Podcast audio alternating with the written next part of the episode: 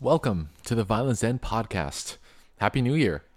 As I'm recording this, we're still sitting in 2018. By the time you hear this, it will be January 1st or, you know, a little bit past it, depending on when you hear it. Today is a very special episode. Today we have a solo cast. Today we have your guest, Andy Vo, and your host, Andy Vo. Um, it dawned on me that I never really covered my own story. I have people on here, but I never really talked about my own experiences. And when someone brought it up, I guess it kind of makes sense. So I do apologize if I stumble upon my words. I do apologize if I um, do this. If I just, uh, yeah, you're gonna hear a lot of that. um, yeah, let's let's get started. I'll take you through the story of why I do what I do, why we're here, why we listen to the words of the people that come on this podcast, and why I hope I can relate. I don't know. So, I was always a troubled child. I never really had many friends. Uh, I started very overweight. And as a child, I was always really angry. I got into so many fights. I would fight and fight and fight. I remember in uh, even in kindergarten, in pre JK too, that I would. I remember I hit somebody so hard that their nose started bleeding. I remember as a kid, I didn't know what that was. I don't. I don't know why I had so much anger. I didn't know. Maybe life at home. I'll be honest. I don't know. I don't remember. And at the time, I never really got along with anyone. I didn't really have support. I didn't really have friends.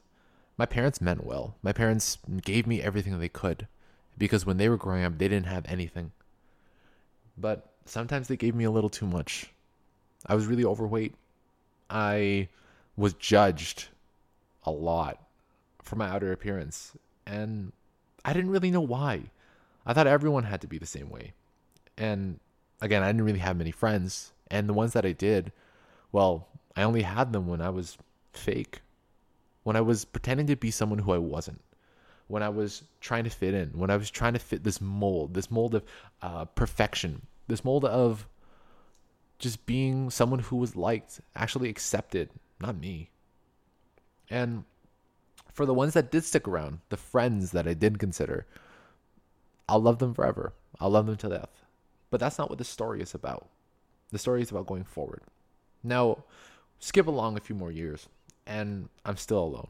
I have a few friends here and there, but there was always a sense of having to impress people, always as if I was never good enough, almost as if I always had to have something that they'd like me for, whether it be my clothes, whether it be money, whether it be the food, whether it be me making them laugh. I always had to have a reason for why people liked me, and I never understood why. I was always trying to do things to fit in and doing whatever people wanted. I let people step all over me. I wanted to be one of them so badly. I just wanted to be normal.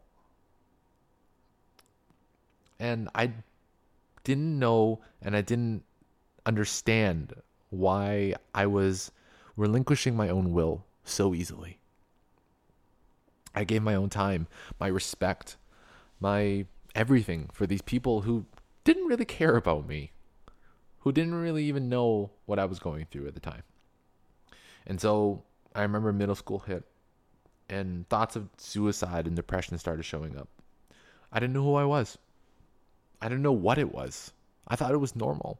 I thought everyone had to go through this sense of loneliness, this uh, overbearing sense of heavy, almost as if everything was moving in slow motion.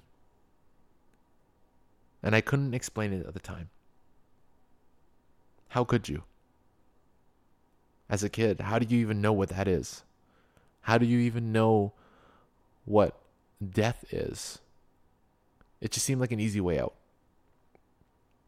And I remember the the thoughts. I remember the knife sitting in the kitchen. I remember how easy it could have been. I remember looking through the knives, seeing which one was the biggest one. Seeing which one would cut the fastest. I remember being on vacation. I remember being on the top of a building. Wasn't a big building, mind you, maybe three stories. And I remember I remember asking my uncle, if I had jumped from there, would I die? And I remember I was probing at the time, but he said, no, you'll probably break a leg, but you probably wouldn't die. And I remember I was kind of disappointed with his answer.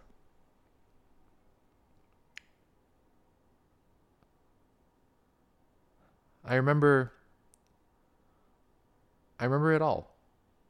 I remember wanting something less painful. I remember wanting something easy. I remember just wanting it to go away. And I don't think that it ever did. And I don't think that it ever does for anyone. But you learn to cope. You learn who you are a little more.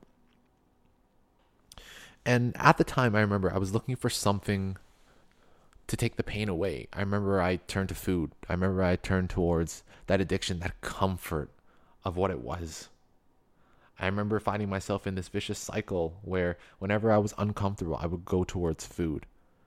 If I was anxious, I would go towards food. If I was sad, I would go towards food. If I was happy, I would go towards food. And putting myself into that vicious cycle, well, it didn't really help being overweight at the time either. You kind of feel your own stereotype. And that's when I started to turn things around. I I recognized how bad it could be, and I got into fitness and health, and I became addicted with that too. Endless hours of cardio. Uh, I remember 45 minutes on the stairmaster. I don't know fuck I did that, where I was just dripping sweat.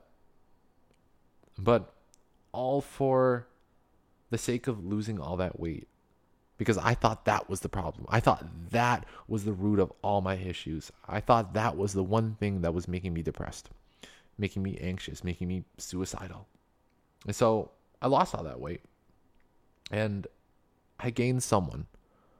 I gained my very first girlfriend. And let me tell you, when teenagers tell you, and I'm sure all of you guys have been through it before, that when you have your first love and you got you get heartbroken, man, are you ever heartbroken? I remember walking in on it, walking in on being cheated on, and I just lost everything. Absolutely everything. Because at the time, that is your world, that is your life. You don't have much else after that. I remember thinking she was the only person that could love me. I remember thinking she was the only one that could see past all of that. So when I walked in on it, everything shattered. Almost as if the only person that could love you in this world didn't actually love you.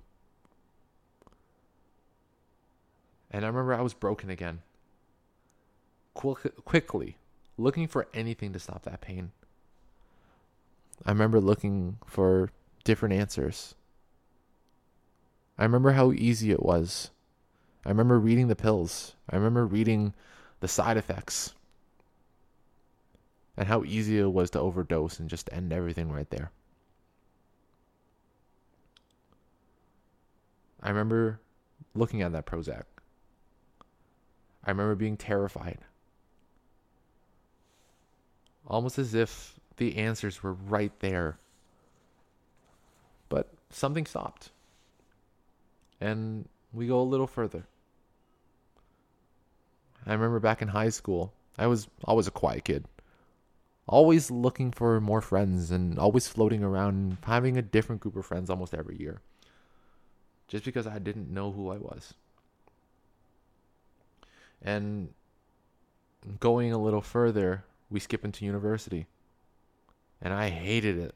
Oh man, did I ever hate university? Holy crap. That that was that was a rough time. Um, university taught me who I was more than a sense too. I remember hating education because it forced me to learn things that I thought I loved. And when you're forced to do something, you begin hating it a hell of a lot more. I remember hating every second of it. I remember telling everyone, why are you learning this? Or asking everyone, rather, why are you learning this? Asking everyone why you do the things you do. And that's when I started waking up a little bit. Started asking and started questioning why we do the things that we do. And no one had the answer. Everyone was just mindlessly following everyone else, not really knowing why or what or how they do the things they do. And it wasn't until the death of someone very close to me, my own cousin, that I finally woke up, that I finally began to recognize who I was. He was always so happy and so full of life, and what made it so much more impactful was that we shared the same name. I remember sitting at that funeral almost as if it was my own. I remember sitting there, almost watching life pass me by, as if I was wasting it for no reason. And I started living for myself, for my own ideals, and for my own way of life, and no one else's. And I remember I still had that sense of being accepted, trying to do things so that people could love me. And that's when I got into more toxic relationships, found myself broken again, and lost my way more times than I can count. But I ended up learning how to love myself and everything that I had, both in negative and positive, and appreciating everything, being grateful for everything because that's what makes you who you are.